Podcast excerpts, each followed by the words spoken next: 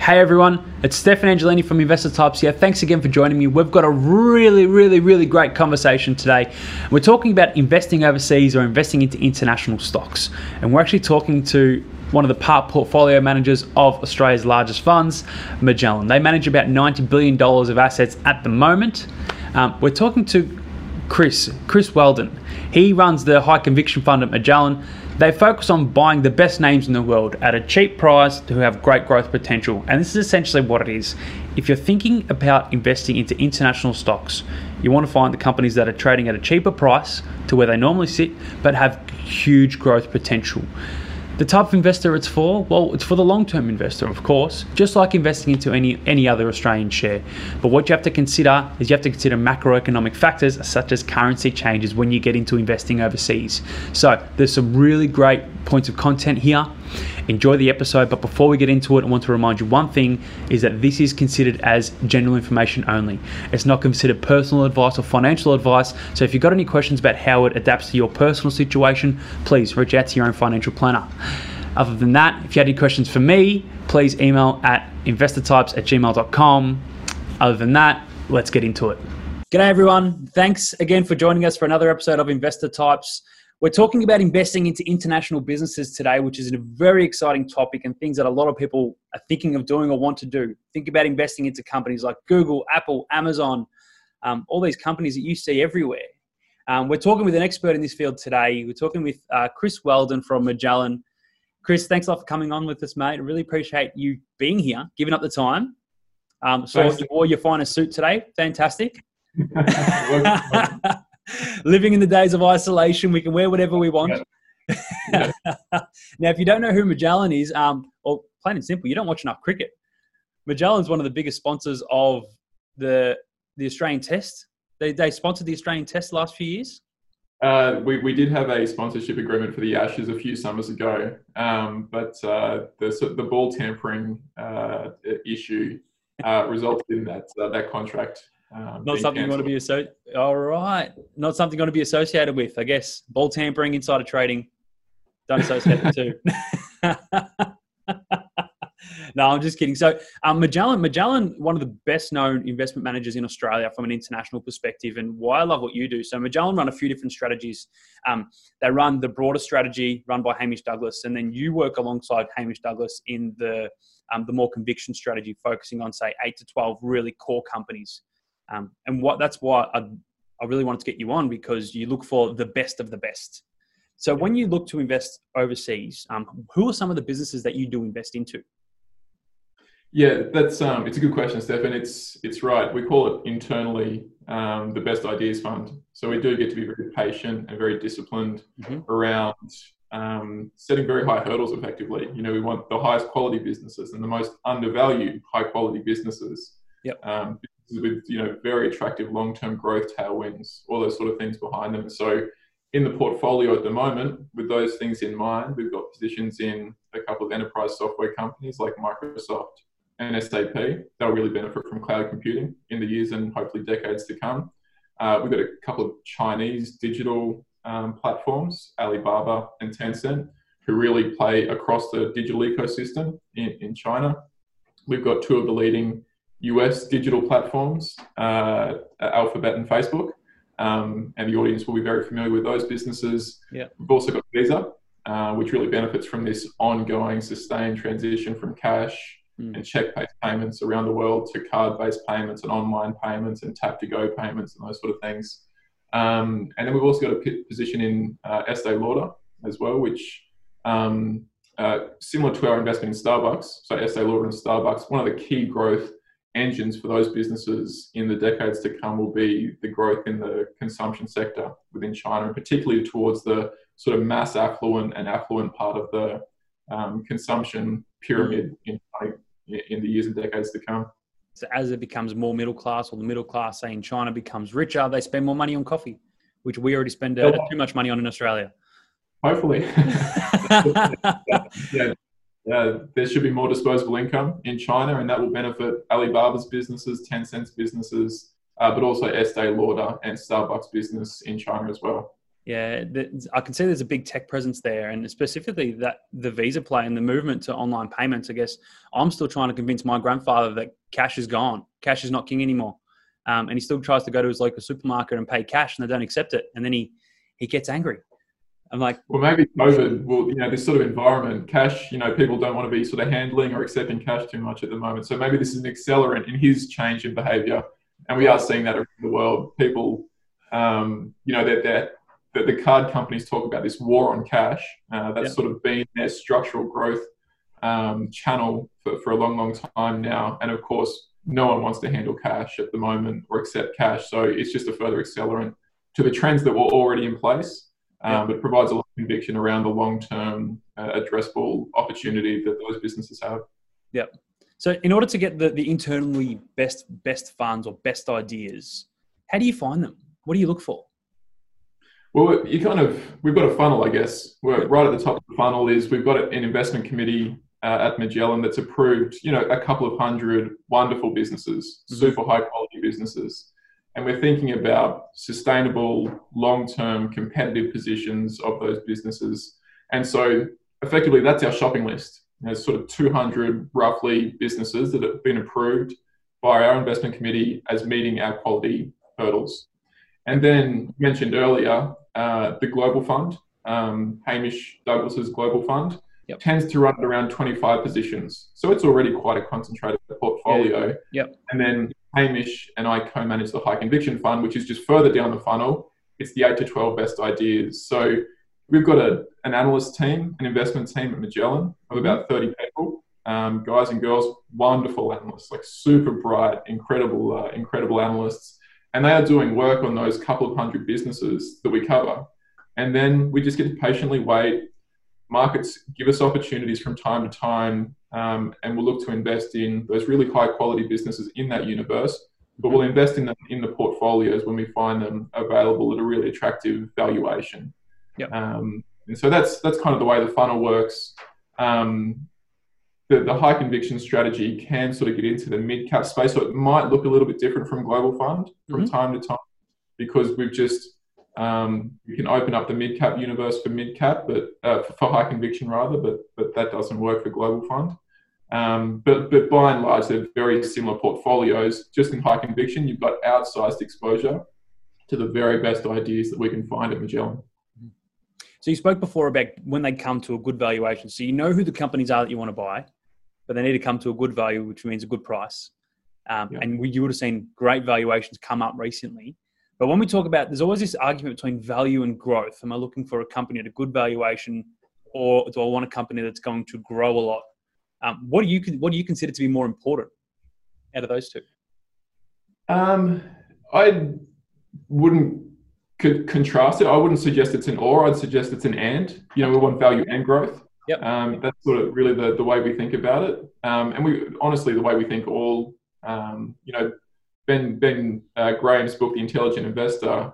Um, in, all in, all intelligent investing is value investing. At the end of the day, mm-hmm. just within that broad church of value investing, we want to also invest in those undervalued businesses that, that do have the tailwinds behind them, sort of structural growth tailwinds that will allow for that growth and that compounding um, of those businesses over time. Because you know that's what we want to deliver to our clients is absolute returns. You know, we don't care much about beating markets. Um, we want to protect clients' capital in falling markets, but over time, what we really want to do is provide that compounding journey uh, for, for our clients. And that means we need to own businesses at the end of the day that will also grow their earnings and their cash flows and improve their economics. Um, but we don't want to pay too much for those either, because yeah. even for the wonderful businesses, uh, you can't pay too much. So we think of growth and value as being very important. Awesome. And in your portfolio, look, you've got some amazing names that everyone recognizes. You know, you can't you can't look through your portfolio and go, look, I don't know who that is. And when it comes to valuing these businesses, and what if you could say when you're valuing an international business, what's the one most important factor you look for? I don't think it's any different from valuing a domestic business. And it's no different, frankly, in, in our mind from valuing a business or a property um, or, or any other asset. You know, we're trying to judge conservatively and with a sort of range of outcomes in mind. We're just trying to judge the future cash flows of that business or any other asset over its lifetime and discount those cash flows back to a present value today and compare that conservative estimate of fair value to where the share price is. And that's where you get hopefully that margin of safety. Values up here, prices down here, and you've got that margin of safety in between. So we know we're going to get it wrong. You know, we, we don't have perfect foresight. And even in these wonderful businesses, things change. Um, so we want to insist always on having a very wide margin of safety. And markets give us that opportunity from time to time. You mentioned, you know, pretty recently in March, markets were uh, moving around quite a bit. Yeah. Um, and they do that from time to time. We, we love to use that as an opportunity to uh, add, invest, uh, find more of these wonderful businesses at great valuations. Yeah, awesome. And I, I, guess that's what most people don't take into consideration that sometimes you do get it wrong or it takes time for you to get it right. Doesn't always happen straight away because markets are just tricky things. Volatility happens. One of the questions I've been asked recently in regards to specific businesses, um, I, I got asked something the other day and I, I want to get your opinion on it if you could choose one of these two companies, Tesla or Facebook, who would you choose out of them and why? That's a that's it sounds like a loaded question, but it's it, well, the reason I, I, smirk is because I often use those two businesses as an example in some of the presentations I give. Yeah, I promise we rehearse, rehearse this ahead of time, but I like because it really illustrates the, the the point around quality. I would argue both of those businesses arguably have long term growth tailwinds behind them. Yep. Tesla will benefit from the growth in electric vehicles over time. Yep. Um, Facebook's benefiting from the growth in digital advertising, as well as the other parts of Facebook, you know, shops and uh, messaging and um, video and all the things that, that uh, uh, Facebook's getting into as well. So you've got two businesses in growing industries. Then we step back and try and judge the quality of those two businesses because what we want to try and figure out is yes, they're growing industries, but who are going to be the winners? who can we have conviction will be the winners of these in these industries five years from now and 10 years from now yeah and it seems to us that with tesla even though it's in a it's in a growing industry. The auto manufacturing space is just an inherently competitive industry and tesla has some wonderful advantages you know that they're first mover they've got a good brand but at the end of the day they're an auto manufacturer and they're competing with other very capable very well resourced mm-hmm. global auto manufacturers mm-hmm. And so it just it's harder for us to see in five years and ten years, even though there will be more electric vehicles sold around the world, it's harder for us to judge whether Tesla will account for five percent, fifteen percent, fifty percent, or all of those electric vehicles sold around the world. Whereas social networks and Facebook in particular, just given the network effects and the switching costs and all the, the quality associated with a business like Facebook, um, five years from now, 10 years from now, I think you can have a high degree of conviction that the dominant social network in most Western countries will still be Facebook, or at least the apps owned by Facebook, including Facebook itself, but also Instagram and WhatsApp and Messenger. Those will likely remain the dominant um, social networking messaging apps in, in most Western uh, countries five years from now and 10 years from now. So it just, it leads both are very good businesses today, both in, in, in attractive industries. But I think five years from now, 10 years from now, I think you can have high degree of conviction that dominant uh, Facebook will remain the dominant social networking business and just less conviction that Tesla will remain the dominant manufacturer of EVs in the future. Mm-hmm. Competition, competition is so important. Now, if you've got competitors that can come in and and do exactly what you're doing at a cheaper price and offer a cheaper product, brand brand begins to diminish then, or you don't have as much demand.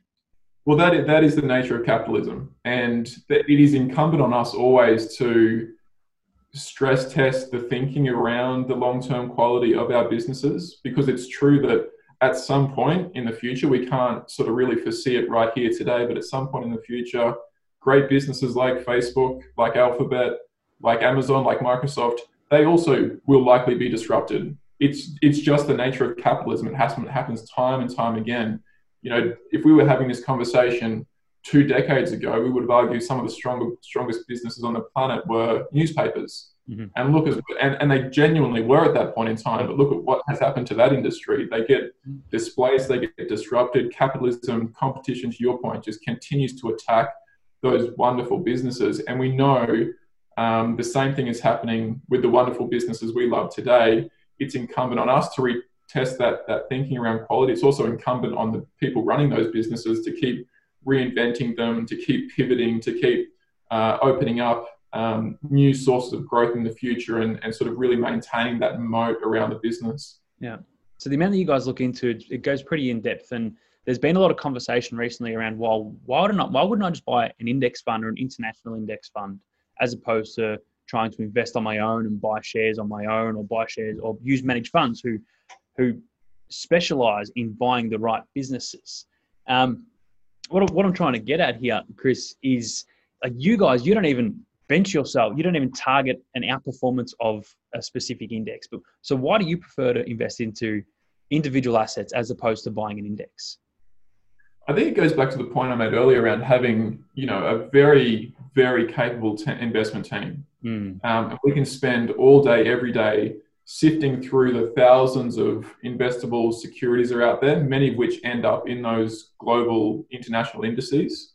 Um, but we just get to limit our universe to super high quality companies yep. and then limit our portfolios to those wonderful businesses at attractive valuations. Mm-hmm. In an index, you can own everything the high quality stuff and the low quality stuff and everything in between, as well as the overvalued stuff and the undervalued stuff and everything in between. Yep. And look, that's for for a buy and hold long term investor who wants international diversification at a low cost, an index certainly plays a role. Mm-hmm. And that, has been proven. And, and unfortunately, the reality is for our industry, the active management industry, most of us haven't earned our fees over time. And so, on an after fee basis, passive index investing, um, there's a very strong case for it. Um, hopefully, you know, folks like ourselves, by virtue of the wonderful investment team we have, by virtue of the process we have, the portfolio construction tools that we have, um, and hopefully some good decision making from time to time. Um, on an after fee basis, hopefully we can do a little better than the index. But like you mentioned, we're not actually targeting that. What we want to do is deliver, um, you know, attractive absolute returns uh, to investors going forward. Mm-hmm. And that's where it's incumbent on financial advisors such as myself to to pick to choose the right managers that we believe have long-term conviction, good good resources within the company to continually outperform. If we are going to use um, managed funds in the portfolio at all, um, because you're right, there's so many out there that haven't proved their worth or haven't haven't haven't got what their fees are getting paid for, um, which is unfortunate, but it's the way the beast where the beast is. It is, and you can tie it directly back to your prior question around competition. The active management industry has just become so much more competitive in recent decades that it's harder, on average, to, to outperform. Yep, and you've got active managers that play in the international space, active managers that play in the property space, the Australian equity space. Uh, you guys specialize in, or what you manage anyway, in international companies. I know you've got an infrastructure fund as well, um, but into yep. international companies. Um, what do you see is when you look when you compare Australian companies versus international companies? So NABs versus uh, an overseas company like a Facebook. What do you see as the main difference between Australian companies and international companies? A lot of people that I talk to, it's mainly around the income that's paid from Australian companies because they pay out a lot of their profits. International companies are a little bit different. They tend to keep the keep the cash and reinvest it back into the business. What what is the main difference between Australian businesses and overseas? That that might be part of it. Um, that might also be sort of too broad a, a point. Uh, I, you know, I, I don't know if I can agree because I just don't know the data. You know, we cover those couple of hundred companies, and we don't spend much time looking at the rest of the world. So yeah, yeah, fair enough. Um, Australia versus uh, everything else out there. I'd say the biggest difference we find from investing in Australia to investing outside of Australia is just recognizing that Australia is a wonderful company. I love Australia, but it's quite a narrow economy and it's an even narrower share market. You know, there's not a lot of sector diversity. Um, it's a, you know, we've all seen the statistics around the top 20 and the top 50 ASX. They're all skewed to a couple of sectors. Um, as you step outside of Australia and start investing internationally, you just get exposure to many, many more different industries, of course, many more regions. Um, and there are you know, we are not thematic investors. As I mentioned, we just love finding these wonderful businesses that have tailwinds behind them instead of facing headwinds in front of them.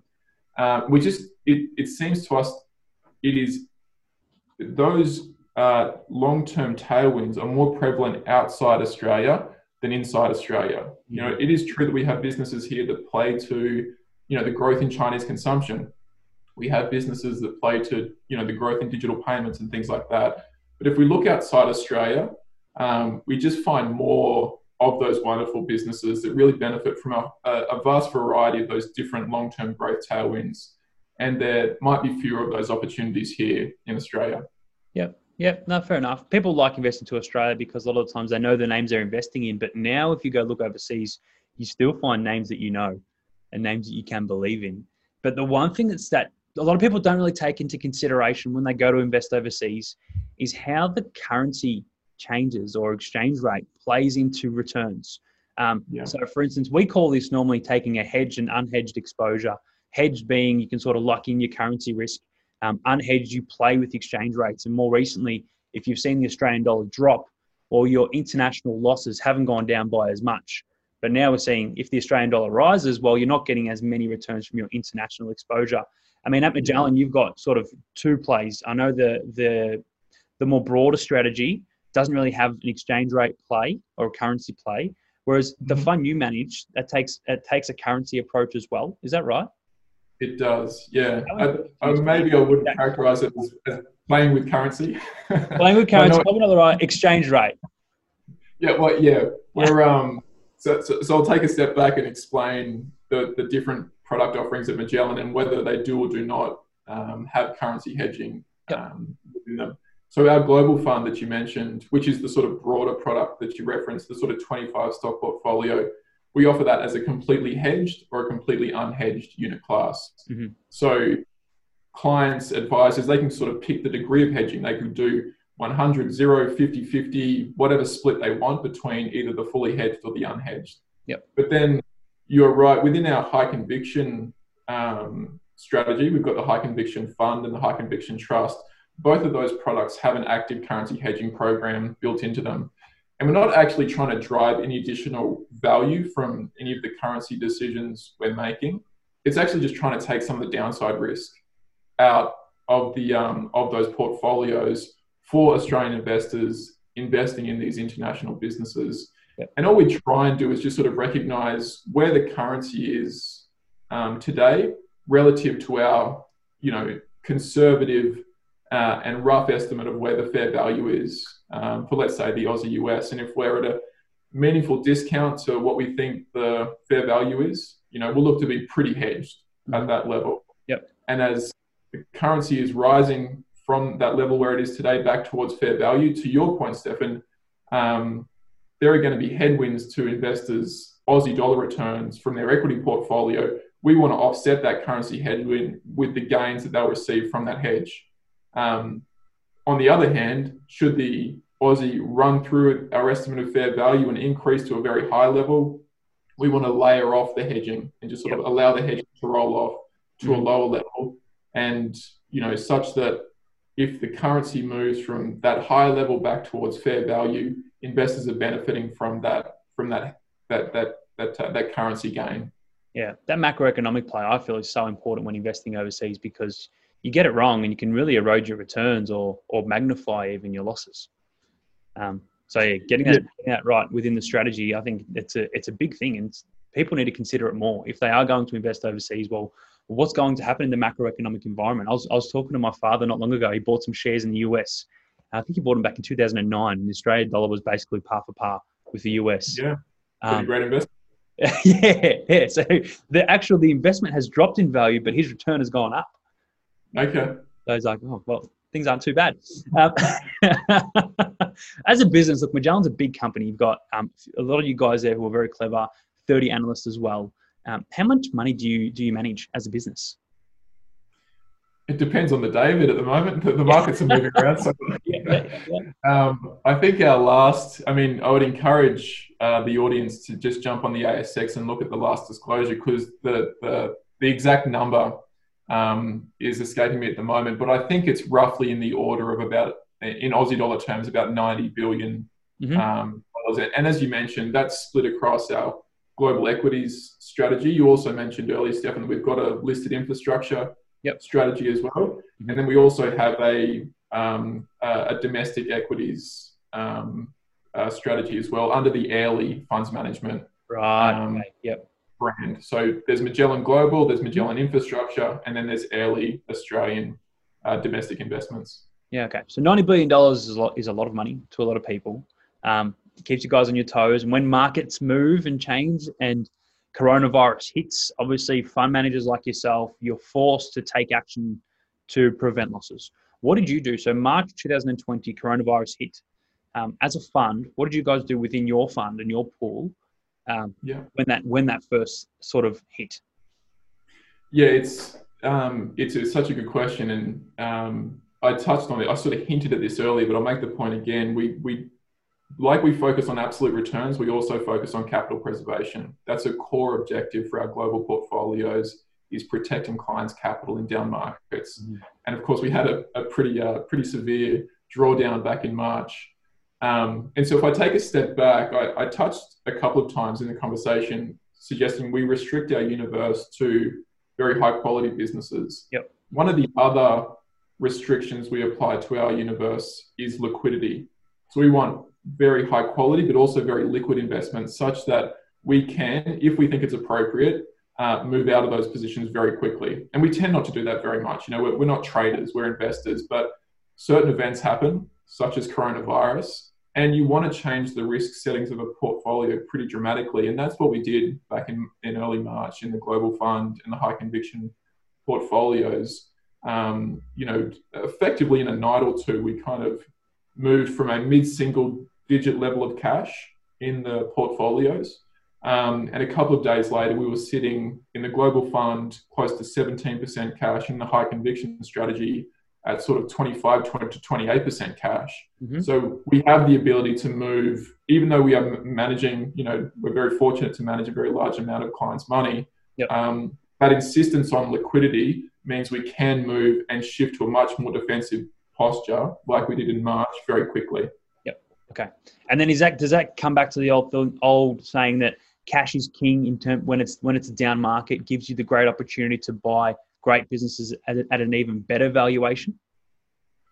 Yeah i mean that's that's part of the logic. I, would say the primary reason we're doing it is just to protect clients capital. Yep. and it you know there's there's a couple of tools available to do that. And cash is one of those tools but it's also changing the composition of the equities within the portfolio as well. So maybe trimming some of the higher growth higher beta um, higher risk cyclical investments towards more of your stable, steady, defensive uh, investments. So it's not just cash.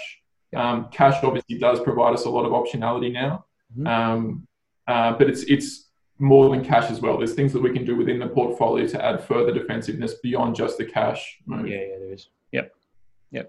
And it's that's part of what you do when you when you're running your own portfolio. And for anyone out there that might be trying to run their own portfolio, you've normally got a few different investments within there as well. But you don't have to just go to cash to create a defensive allocation. There's a lot more ways you can tweak, tweak your portfolio to create your own defensiveness. Looking at when we're, we're, we're filming this now, it's May 2020. There may be some green lights at the end of coronavirus. We're not sure. Um, but who do you think will benefit the most coming out of this whole COVID 19 issue? What sort of businesses do you feel will, will have the most upside in the future? Yeah, that, that's such, it's such an interesting question. Um, and strangely, and this might sound like confirmation bias, um, it, it's really reinforced the um, the view and the conviction on some of the current investments that we had. Mm-hmm. You know, I sort of mentioned um, a couple of times earlier on that you know the, the growth in cloud computing and digital advertising and digital payments, all those sort of things.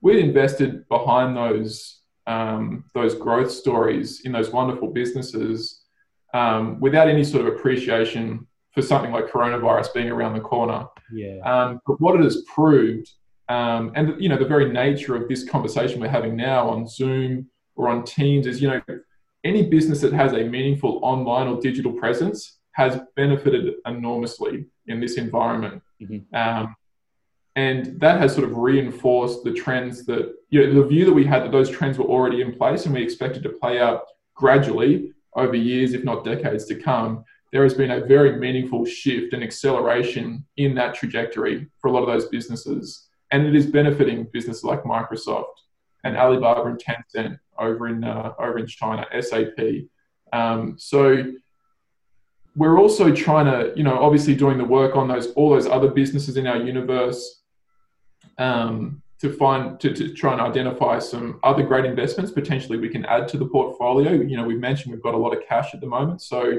we could deploy into new great ideas as well. And we're certainly doing that work. But I'd also just sort of point out that the portfolios have been very well positioned um, to benefit from this crisis without knowing this exact crisis was around the corner. It just has accelerated demand for so many of the businesses uh, in our portfolio during this period. So you already love the businesses, but if we if we were to say industries, obviously tech, cloud computing, it's just that that fast drive towards the the change that everyone knew was going to happen. It's it's now happened. Everyone's working from home. Yeah, hundred percent. Now, Chris, we call this show Investor Types because people when they invest they have different personalities if you were to say someone came to you and said look i want to invest into international equities what would you say is there would should there be their investor type or their personality to be successful in this kind of a strategy i'm not sure that a successful international investor would be any different from a successful domestic investor mm-hmm. um, they, they do need to consider you made a very good point earlier they do need to consider currency because that is one extra additional um, dynamic that will influence their returns over time as an international investor. But I would even step back further than that and just say um, the mindset that they should have, whether they're investing domestically or internationally, is just as a long-term business owner. You know, when you are buying shares in these companies, you are buying a partial ownership interest in that business, mm-hmm. and your returns over not the short term because the share market can do all sorts of weird and wonderful things in the short term, yeah. but over the medium to long term, the returns that you are likely to earn from that investment will be very much tethered to the progress of that business. And you are a partial owner of that business. So, uh, whether you're investing domestically or internationally, I just encourage investors to step back and think about whether this is the sort of business that has the competitive prospects, the management team, whether they understand the businesses, um, whether it sort of has the industry growth potential ahead of it.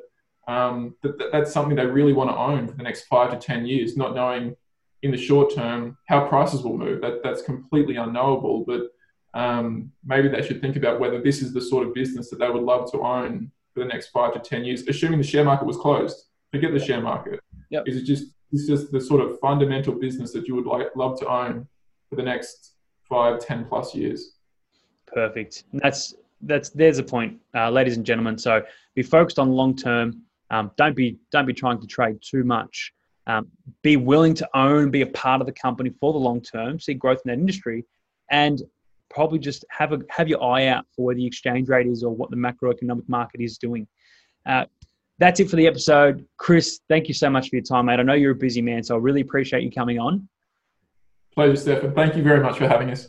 No, no dramas. And for all you out there, if you've got any questions, uh, feel free to reach out to us on, um, got some comments on YouTube. Otherwise, send an email to stefan at angeladvisory.com.au. Um, if you need to get in, have a look into Magellan, Magellan got a great website that um, indicate what all their products are. So we'll leave it there. Thank you all. I'll see you all very soon. Chris, thanks again, mate.